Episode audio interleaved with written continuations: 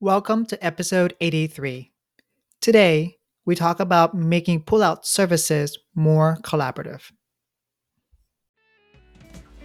Welcome to the Teaching Multilingual Learners podcast. This podcast celebrates teachers who answer the calling to serve multilingual students and their families.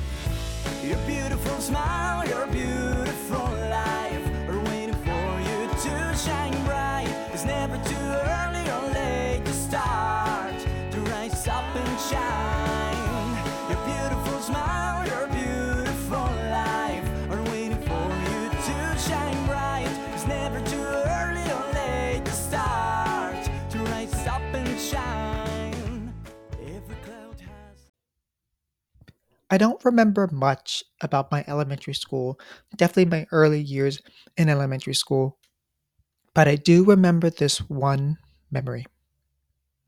In the second grade, I was pulled out of classes to attend an ESL class. My ESL teacher would come to my second grade class and she would pull me out into a small little room and we would have lessons. One of those lessons I clearly remember was flipping over cards. And in the cards, I had to match animals. I remember the joy of finding the goldfish, and then the gorilla, and then the giraffe. That lesson was definitely fun, but I remember that in my second grade class, we were not learning about goldfish, gorillas, or giraffes. When pullout classes are run this way, when the content that they're teaching in pullout classes are not connected to the content in the homeroom class or the content classes, this is when the achievement gap widens. I recognize the honorable intention of pull out instruction, but we also have to recognize when it doesn't work. The example of my second grade class is an example of when pull out classes need to change. Now, on to today's podcast. I once was presenting the virtues of co-planning and co-teaching as an ideal model for equitable service for multilinguals. During the Q&A section of the webinar, a participant asked in frustration with an edge in her voice, I would love to teach this way. But what if you don't work in a co teaching model and you just do pull out services? Co planning and co teaching is one way to serve language learners, but it is not the only way to collaborate with colleagues. It will take some creative thinking, but making our pull out services collaborative and equitable is possible. In this article, I will use a hypothetical language specialist named Miss Fatima and a hypothetical social studies teacher named Miss Flores. The first step is to mirror grade level content. Fatima can ask the literature, science, and social studies content teachers for topics in their units. Fatima can pick one of the topics shared by her colleagues. For example, the units for Ms. Flores' grade 6 social studies units are Unit 1, Ecosystems, 2, Geography, 3, the Industrial Revolution, and 4, Globalization. In the pullout classes, Fatima can plan her language development units around the concepts of ecosystem, geography, the Industrial Revolution, and, you guessed it, globalization.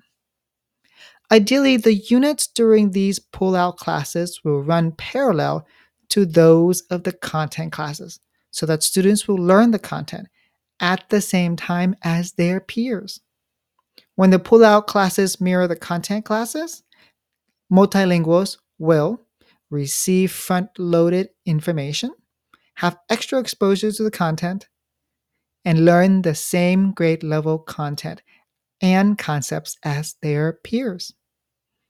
The next step is to teach content specific language. Every discipline has conventions and rules that govern how language is used for that content area. These language expectations need to be taught explicitly if multilinguals are to be successful academically. The pull out classes provide an exceptional opportunity to teach content specific language. In the meeting, Flores explained to Fatima that students are going to describe how ecosystems function and describe how ecosystems can become out of balance. Fatima also asked for key vocabulary questions and phrases that students will use when describing ecosystems, such as the word impact, consequence, and effect. In Fatima's pull-out class, she will help the multilinguals to develop their ability to describe and use specific vocabulary words from science. The language learners benefits because they are learning how to describe, which is a tier 2 word that frequently appears in the content classes. Fatima students will be better prepared to achieve academically, not only in Flores's social studies class, but also in any class assignment where students are to describe or when they see the words impact, consequence, and effect. A third idea is to borrow the template. Content specific language shows up at three different levels the word level, the sentence level, and the discourse level. And discourse is basically the organization of ideas. Sometimes content teachers will have a template or an outline of how the ideas will be presented, such as in a lab report, a design portfolio, an art critique, a biography report, etc., and etc. Examples of discourse for various content areas might be for literature class, beginning, middle, and end. For social studies class, content, causes, effects, suggestions. For design class, it might be problem, research, design, evaluation. Science might be research question, hypothesis, experiment setup, collecting data, data analysis, conclusion. Multilinguals will benefit greatly from learning how to communicate their ideas according to the discourse described by the content teacher. For example, Fatima learned that Flores wants students to organize their ideas according to the above social studies structure. Fatima will use the pull out time to help students present their ideas in this sequence. Doing so supports students in being successful in their content classes, but it simultaneously develops their language skills. The fourth and final idea is to design rigorous standalone units. So, the previous three suggestions that I just shared are for pull out classes where the students are pulled out and they are coming from the same grade level class. Now, what happens when we have students coming from multiple classes? Well, that's part four. It's definitely more challenging, but we will just have to be even more creative during our collaborative planning time. If you're teaching in this multi grade pull out class setting, the most ideal option is to create a standalone unit. However, the unit should follow the language demands for the content classes. For example, Fatima looked at the first units for science and social studies. She noticed that the main language demand is describe. She would then create a standalone unit that develops students' ability to describe during her first unit. Even though the content is not coming from science or social studies class, the content must be developmentally appropriate. The grade 6th, 7th, and 8th graders in Fatima's class should not be asked to describe various farm animals, as that is more appropriate for lower elementary grades. Not having access to highly challenging, rigorous, grade level content would widen the achievement gap. This is especially true for beginners in English. That's because they can still learn grade appropriate content.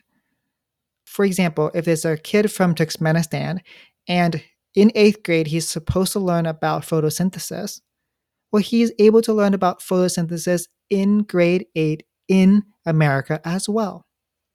He should not be learning about farm animals or colors in the rainbow just because he's a beginning English learner. Being new to a language does not mean you are new to thinking. To ensure that standalone units taught in pullout classes remain at a high level, language specialists can ask their content colleagues for the following What's the text that you're going to have students read? What are the videos you're going to have students watch?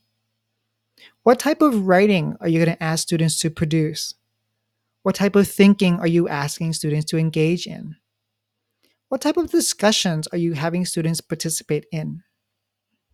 In conclusion, pull-out programs can serve a role in supporting multilinguals, but they should not be the main educational experience that students should have throughout the day. An all-day pull-out program is educational segregation.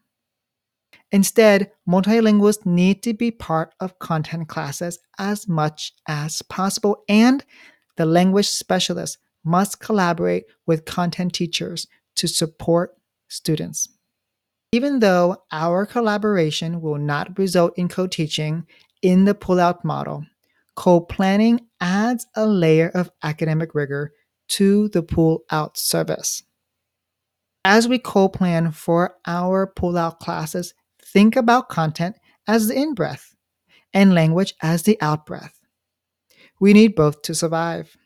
Students need to learn grade level content as much as they need to develop their language skills. So, content and language has a symbiotic relationship. They both need each other.